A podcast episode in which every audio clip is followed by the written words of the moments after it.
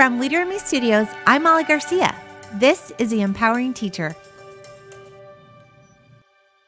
For many of us, our Leader in Me journey began with a school visit, student greeters, and of course, student ownership throughout the campus.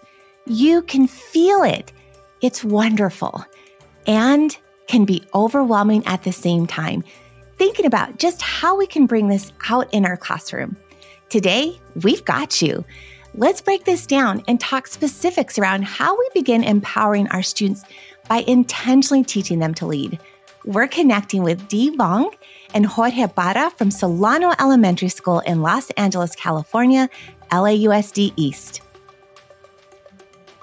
Dee and Jorge, welcome to the Empowering Teacher Podcast. Thank you so much, Molly. It's great to be here today. Thank you, Molly, for having us. Yeah, I'm excited to have both of you and to share just all of your wisdom and genius around Leader Me.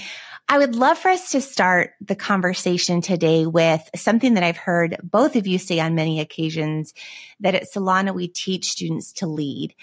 Share with our listeners what does that mean?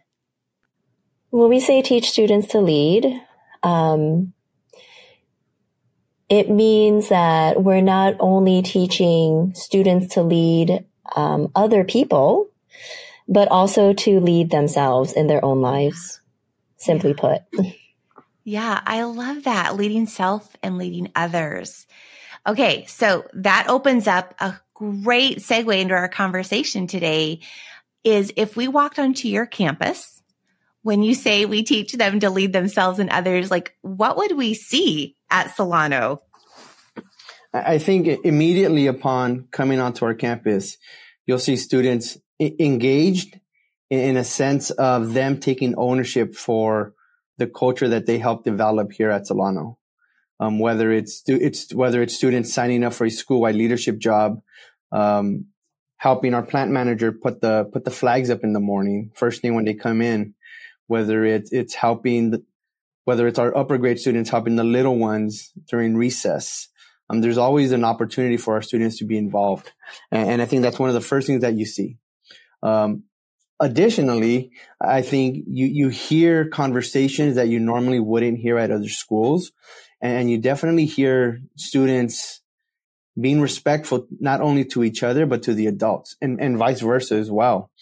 Um, I've been at different school sites where you don't have that mutual respect between students, adults, and even parents. Um, but but even our, our parents are are, re, are genuine in how they approach our teachers and and how they approach our staff. So not not only is it what do you see when you come to Solano, but it, it's also what you hear. Mm-hmm. And this doesn't happen overnight, right? It's a work in progress. So talk to us about what conditions need to be in place for students to lead. I think one of the, the main conditions is um, being able to, as, as, the adult, being able to understand that when you allow students to take ownership, when you allow them the opportunity to to become leaders, it's going to be messy, and and it's okay. It's okay that that it's not going to be perfect, um, because that that's where the true learning happens right? When, when, when you reflect afterwards, when, when our students engage in a plus delta, of what went well and, and how can we be better next time that, that we engage in, in an assembly or an assignment or a discussion. Um, so, so I, I think in terms of for the adults and the conditions that need to be present is we need to be okay with letting things go to our students and guiding them, not, not necessarily jumping in when things go wrong, but just working alongside them, not working for them. I love that. Let's let's just like embrace the messy. It's that productive struggle where we know impactful learning is going to happen, and um, not doing it for them. Let's let's be the guide on the side for sure. Now, talk to us before you jumped into the integrated approaches, where it was just part of the air you breathe at Solano. What foundations did you set in place? Well, I think one of the most um, challenging and yet rewarding experiences was, you know, having the whole staff go through the Leader in Me training and first and foremost, learning about the seven habits and um, what they mean.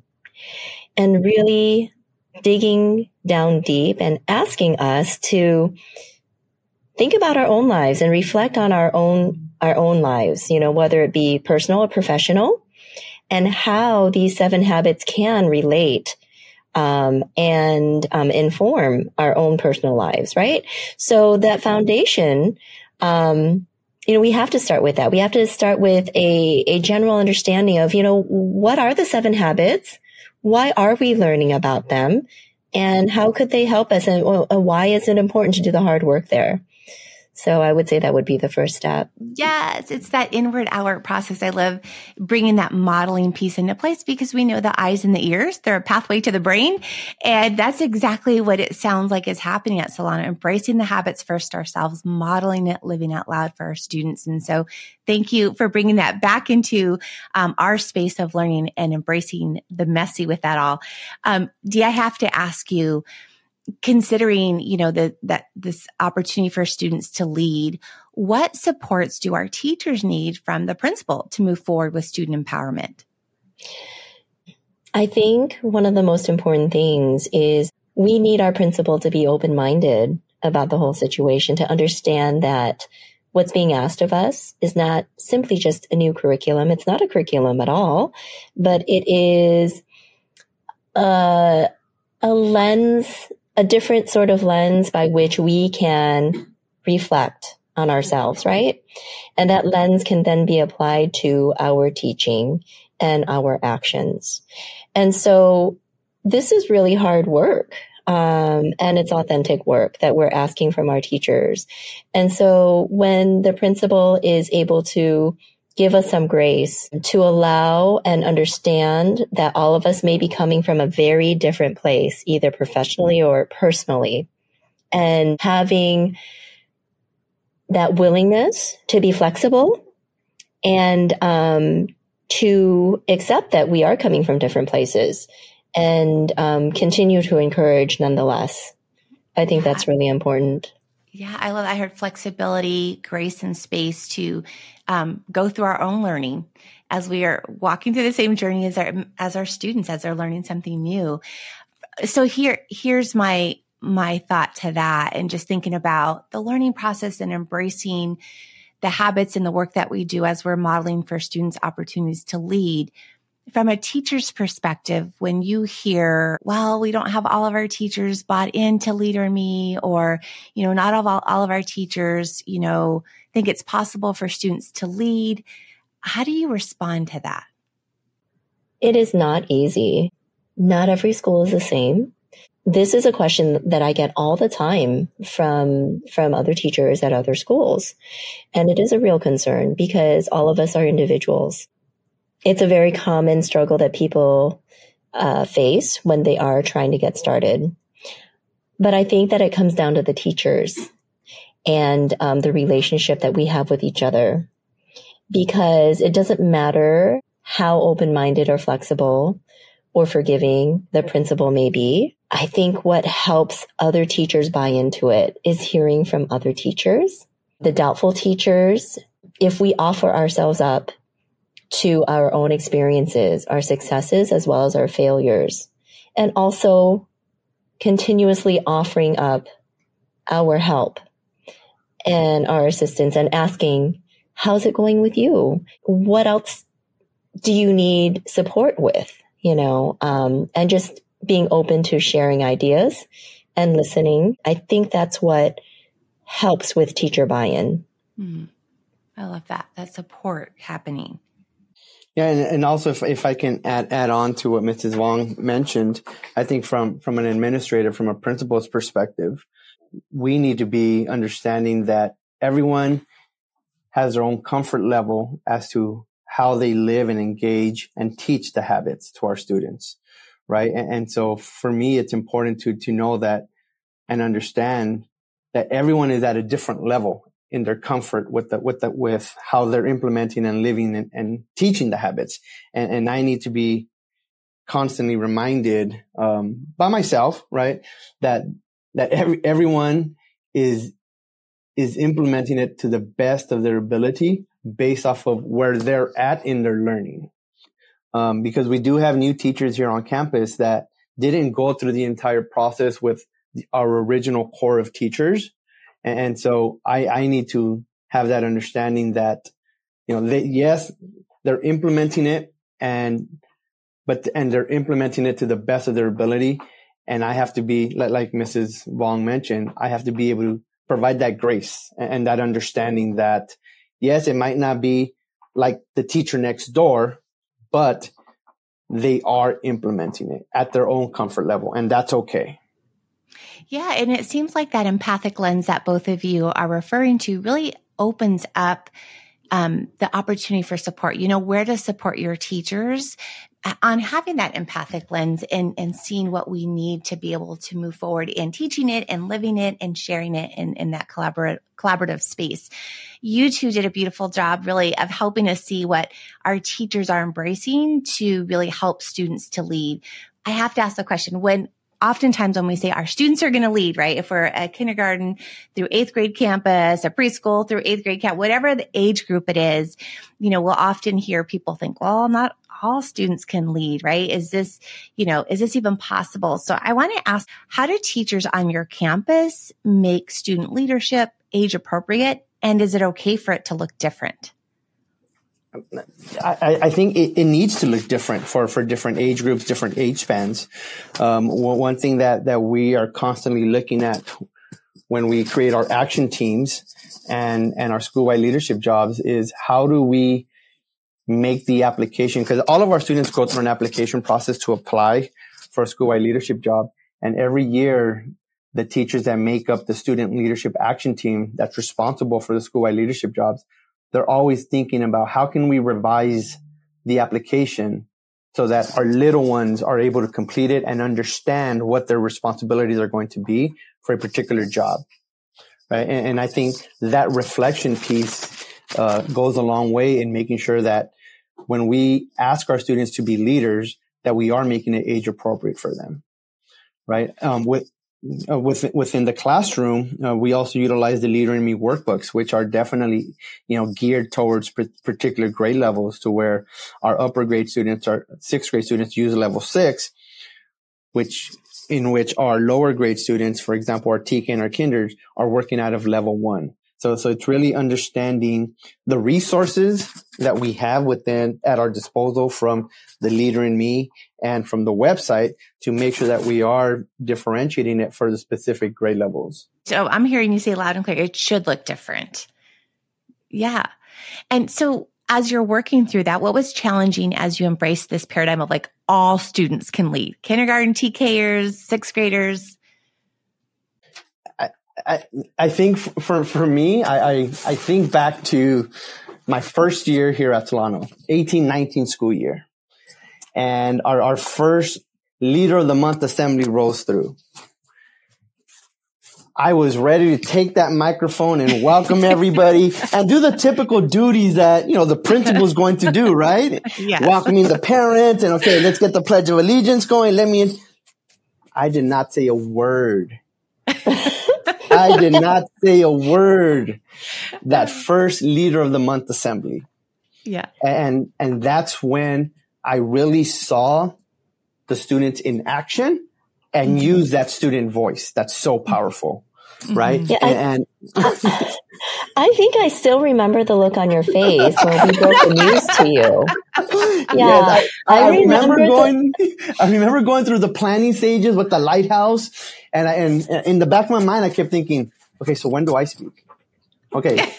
I have yeah. to say something. I'm the principal. I was yeah. so nervous. yeah. even though we had a script, even though we had a script, I was so nervous because yeah. I, was, I was like, okay, how is this going to work? Is this going to work? All the students are in here right now. There's parents, there's teachers. Okay. Yeah. Do I, if it doesn't go well, do I run up on stage and yank the mic? Right? um, it's, yeah. But, but I, I, saw it, right? And, and, you don't really understand the power of it mm-hmm. until you see it for yourself. Yeah. And that's when I realized, okay, this is powerful. Yeah. Students have a voice and this yes. is what it should look like. Yeah.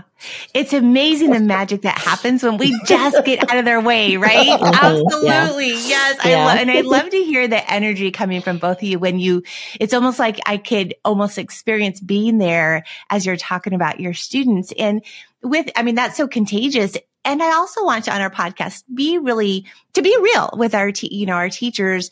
So what do we, how do we help and encourage one another when you know, as a teacher, we hit a barrier and we want to go back to doing it all for students. What would you recommend? Oh gosh, I would say, you know what? Just stop. stop. Uh, think and just let it go. It's okay. Yeah, it's hard. You know, it really is hard to let go of responsibilities. And um, the thing is, if we never try it, it's never going to happen. So, um, for me, when I hit a barrier, I try and talk to a colleague. And um, I try to resist that initial instinct to, you know, take it back, you know, uh, put it on my plate instead, take over the responsibility. It's hard, you know, and you don't always succeed in that. Sometimes, you know, let's be real. Sometimes you are in a time crunch and you're thinking, okay, fine, I will do it this month. And I swear I will. Next month is when I try again, right? And that's totally okay. That is Uh-huh. totally okay. And one of the things that I am very open about is showing that vulnerability to my students. I have no qualms in telling my students, you know what? This, this isn't working out the way I thought it would. Um, and I feel frustrated, but I don't want to give up on it and I'm, I'm going to try it again. Okay. So, so I think that's important for students to see as well too, that we also struggle. Mhm. Yeah. Mhm. Yeah. I, I love that because we're uh, modeling that it doesn't always work the way we want it to. And we continue to try. We get right back up. We lean into grit and we've got this and we're going to keep on trying. You know, it, it, you know, sometimes D, when we're getting ready to start something new, we can certainly overthink it. Um, and we can make it way more complicated than it needs to be. How do you keep things simple as we begin to lean into opportunities to support our students in leading? How do we do that? I, I think we're, we're all guilty of making things overcomplicated because we want it to be perfect, right? You need to start from where you're comfortable. If you're not comfortable, it, you're going to make it overcomplicated for, for no reason at all. Um, yes, yesterday when Mrs. Wong and I were talking, we just, we just kept going back to the same thing. Keep it simple.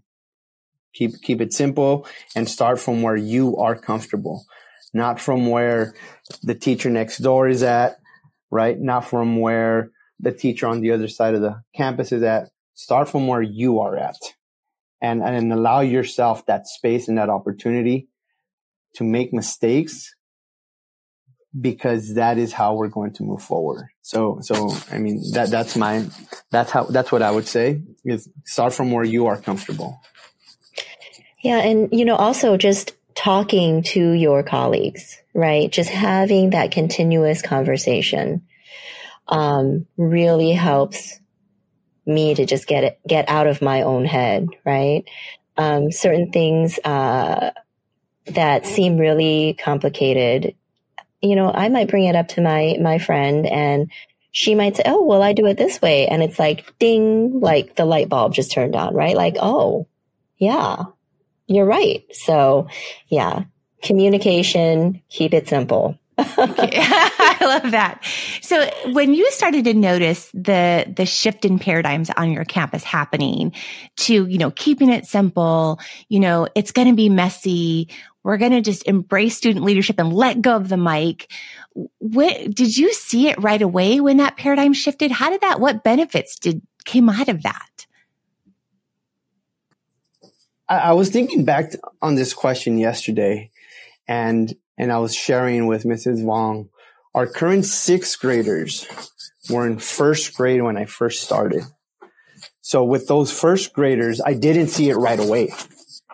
And, and, and it's been an amazing journey to see those first graders who are now in sixth grade develop those habits, develop that vocabulary, develop those leadership skills, those leadership qualities, and assume bigger leadership roles here on campus. So, so for, for me, it wasn't something that I noticed right away. Um, aside from the assembly, right? um, but, but for me, I've also been looking at it like long term, uh, but like where, where were our current sixth graders? Where were they five years ago? Where was I five years ago? And how have we grown over these last couple of years, knowing that we had a pandemic, knowing that there was out, you know, things out of our circle of control and how did we manage it as, as a school site? And how did we come out, you know, better people, better leaders, um, better listeners to start this school year? So my paradigm has shifted every single year as I learn and I embrace what the habits teach us and how the, how the habits touch our heart just the simple understanding and embracing of growth mindset mindset is a paradigm shift in itself. So, you know, what we see our students in their ability in first grade, you know, we don't just see them as, oh, well, well, that's it. They're failures, right? We see them as, um, oh, what, what will that become? You know, what, what is that journey going to look like? Let's, let's sit back and, you know, give guidance when needed and let's watch and, and see what happens. Um, and understanding that that's what leadership is or that's what teaching leadership is, right? Um, allowing for that process to take place because it really is not an overnight thing at all. Um, it isn't at all. So we do see that progression uh, from year to year. I have the biggest smile on my face just hearing you talk about that. It's a long term investment. It's something that they are going to take with them. They're going to uh, take all that they've experienced at Solano um, throughout their whole entire lives. And so, do you guys ever look back and you know think about the results that you're getting with your students as we're kind of in this space right now. But when you look back what can you affirm are direct results of choosing to let students to lead? Um, I, I, think we we touched on this in a little earlier in the podcast. It's um, having students have feel empowered to make decisions that shape the culture here at solano. Um, and, and, I think that that's the, the ultimate affirmation that I've been that I've witnessed, right, is students coming up with additional school-wide jobs that interest them that weren't necessarily available in one particular year. Or, or knowing that our lower grade students, our primary grade students can also be decision makers and change makers and inviting them to be part of our student lighthouse team as junior, junior lighthouse members. Yeah. And, you know, for me, our students, um, exude this sort of quiet confidence. Um, whether it be meeting new adults on campus, um, new students, they are not afraid. I'm not even sure if it's, you know, is it that they're brave? It's just that they are comfortable. They're comfortable. They know that their role is to be welcoming and to show kindness and to be helpful. And, um, and you know, you don't see that at every school. You know, when you visit a school, not all the students will be able to look at you in the eyes, um, are not readily comfortable speaking to you, you know, um, and greeting you. So our, our students have this quiet confidence about themselves um, when it comes to meeting new people. And um, even a sense of excitement. You know, a lot of times when we know that we have a, particular visitor coming on campus, we often will ask um, students, um, you know, who would like to be the welcoming crew for that, and we always get a lot of um, willing students. So uh, it's it's amazing. Well, it sounds like the results that you're getting by embracing the messy work, really leaning into the paradigms of vulnerability and that students can and they will, and we're going to empower them, that you have really opened up opportunities for students and the results have been extraordinary. So thank you both for sharing and leaning into the possibilities of student empowerment and just what it opens up for our school when we really like let students shine and they they jump into that student leadership. Thank you both for that. It's so much appreciated. I have to tell you, we're going to get ready to pivot just a little bit and we're going to go into what we call the rapid fire question zone. Um, we're going to have some fun. You guys ready? Short responses. Do not overthink it. Are you ready? Okay. All right. All right. Okay. Here's question number one. One thing that you're grateful for today. I am grateful for my colleagues. Um, one thing that I'm grateful for today is the, the support staff that we have here at Solano. Oh, um, yeah. as, I was sharing with you yeah. prior to prior to to starting, it was definitely a tornado of a morning. Mm-hmm. Um, but the support staff here in the office that we have was just amazing, and you know they stopped me. They said, "Mr. Parra, breathe. Let us know how we can help you, and we and we got this." We got this. one mission, one team. Yeah. Yes, okay. This. Yes. One quick fact that most people may not know about you. Okay, I'm waiting for this one. I love to iron. A quick fact that people probably don't know about me is that when I was little, I want, you know, besides wanting to be a teacher, I also wanted to be a truck driver what? One word your past teachers would use to describe you.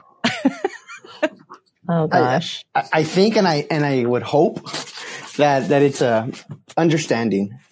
Mm. understanding that mm-hmm. you know I, I I I try to I, I try to place put myself in, in in their shoes in their situations and I think that's why I'm always interested in learning about them and, and their family. You know, that's so funny because I kind of interpreted that question so differently because Mr. Parra, you're talking about the teachers that you work with, you know, and I took it as like my, my elementary school teachers, middle school teachers, high school teachers. So, um, you know, I was a pretty quiet kid. I was really quiet, but I, I think one word that my sixth grade teacher who taught English always said that I was creative. That meant a lot to me. Here's our last question is what is the best piece of leadership advice you've ever received? It's uh, it's from Dr. Baca, who used to work at Local District East. He always he would always start his his professional development meetings with school culture will eat instructional strategies for breakfast. Mm-hmm. right? You you could mm-hmm. try to implement the best, most effective um, instructional strategies so you turn blue in the face.